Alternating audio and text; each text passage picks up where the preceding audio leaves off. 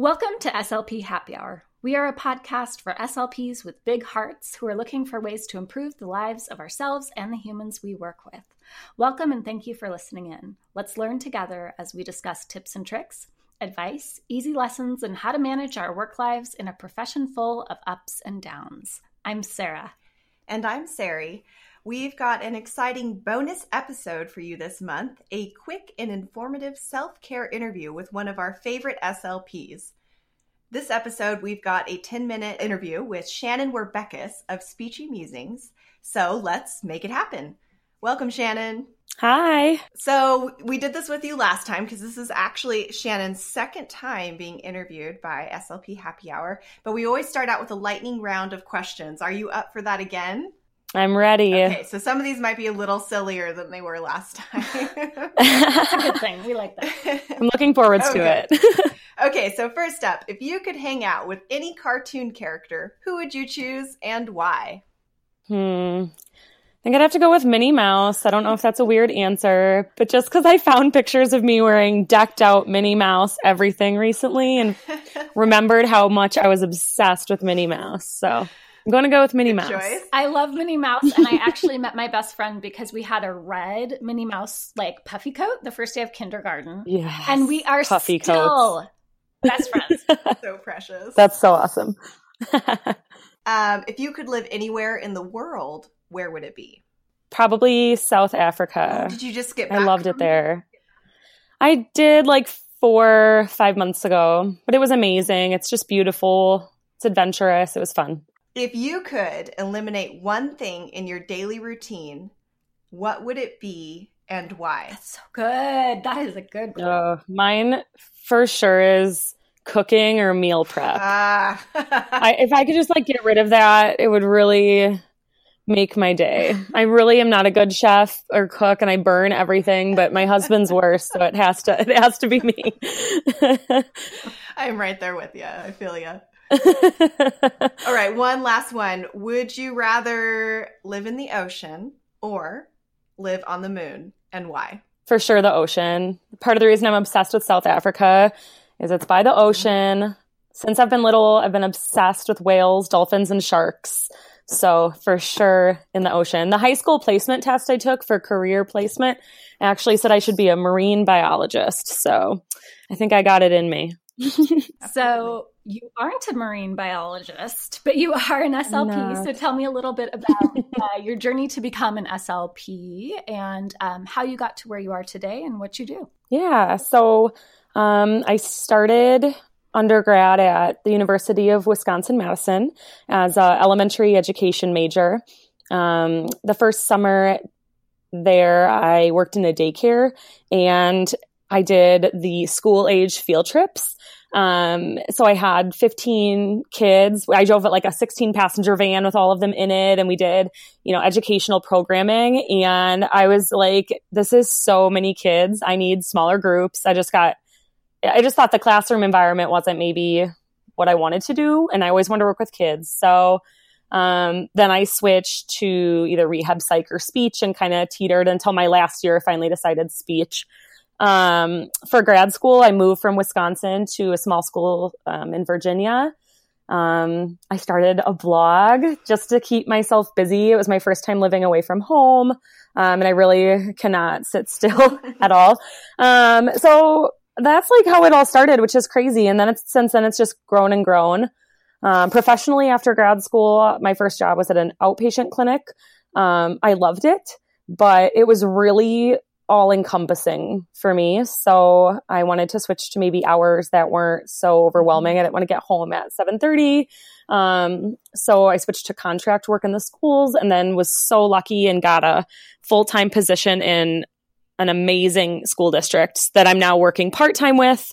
Um, so part-time I'm in the schools and then part-time I'm doing my business, Speechy Musings. Ah, Which, That's kind of a long which is a winded. No, I love, I love if, if I'm asking someone like their history, kind of the longer the better, because all those details are so Mhm. fascinating. So Yeah. now that you're doing some part time schoolwork, tell me a little bit about just in your life in general, what's keeping you busy lately, and then what's one goal you're working on or a project you're working on lately. So professionally, um, for my business right now, I'm working on a resource that um, incorporates high frequency functional words for articulation. Um, lots of my students have low vocabulary, so a lot of the words in books weren't working very well. Um, we spent half the time just explaining what they were. Um, so I'm working on that a ton. Personally, we're renovating our house right now. So that has been almost every single thing I'm thinking about during my whole life is mm-hmm. is uh, room layout style. We're reorganizing our whole house. We're making rooms different than they were before, um, and we have like a whole crew of people here every day. So wow. that's been occupying a huge amount of my my mental resources lately. Wow. that's hard to go to work and then come home at the end of the day and have your home in a state of yeah. chaos. it is. We like sit in this tiny we have like a five by five little box in our living room that's like basically not moved furniture and we just we just all hunker down in this like little your kitchen tiny table space. and your tv tray yeah. and... well our kitchen table got converted into my home oh, office because oh, i work from home three days a week so i took over the dining room and then our living room has like a tiny bit of space every other room is claimed so okay.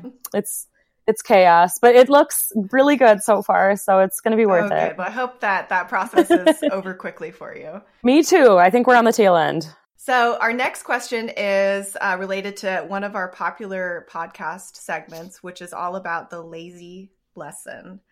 And we were hoping that maybe you would share a lazy lesson with our listeners um, that you've used in your speech room. Yeah, for sure. Um, one of my favorite things to do, and I haven't planned anything, is to take a picture book and run to the teacher's lounge and photocopy the pictures out of it. Um, and I can do like all of them in a book or just a bunch of random ones. Um, you can have them put like the pictures in order. Um, I like to line up all my students and they each hold a picture and then they have to tell the story of, so it's almost like a wordless picture book mm-hmm. style where they have to make up the story and then the next student in line has to continue the story using their picture and so on. But you can also circle things in the pictures and make inferences about them. You can find things with you know articulation sounds in them we like doing like sarcastic comments about what's not happening or something like wow, he looks like he's having a lot of fun, or like what you know what's like not happening in the picture. Um, but I think if you photocopy them, it's fun because you can write on them, and that's kind of my my go to lately. I love that. I'm going to use that next week. yeah. Perfect. So I probably will too. So what is so? Are you reading the book and then they're retelling with the pictures, or you're just sometimes the pictures and kind of creating your own stories, or kind of both? Yeah, usually the second. I have done really familiar books, but now that I'm with mostly older students, they don't need the the huge amount of repetition of picture books. So I mostly use them as kind of like a wordless picture book. Like, what do you think's going on? What story could you write for this type of a thing? Mm-hmm. Okay, I'm gonna try it and let you know how it goes too. Um, Perfect. So I know that a lot of your um, SLP Thrive emails, for example, your email list that you have is about being vulnerable as an SLP. So mm-hmm. I want to ask you a vulnerability mm-hmm. question, which is what's one time where a lesson didn't go as planned? Um, and what did you learn from it? Yeah, I have a lot of these. Um, I really love tricky kids. Um, but I think what comes with that is a whole lot of fails. Um, one of my favorite, favorite, favorite stories that still makes me laugh so hard every time. And I think of it every day.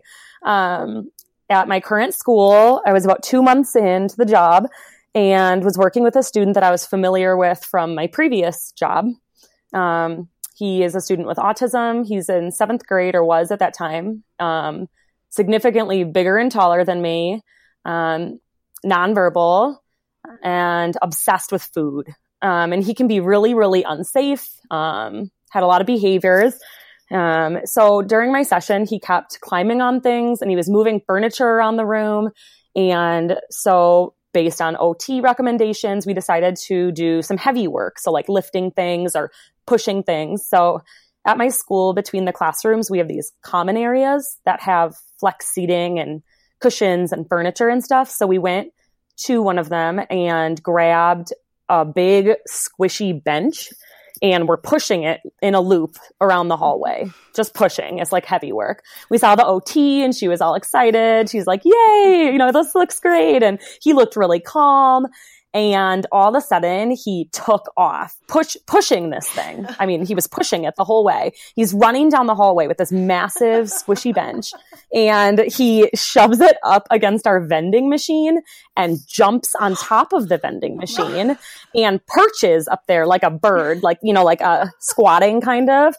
Um, I call it the caveman squat. So he was like caveman squatting up on top of the vending machine.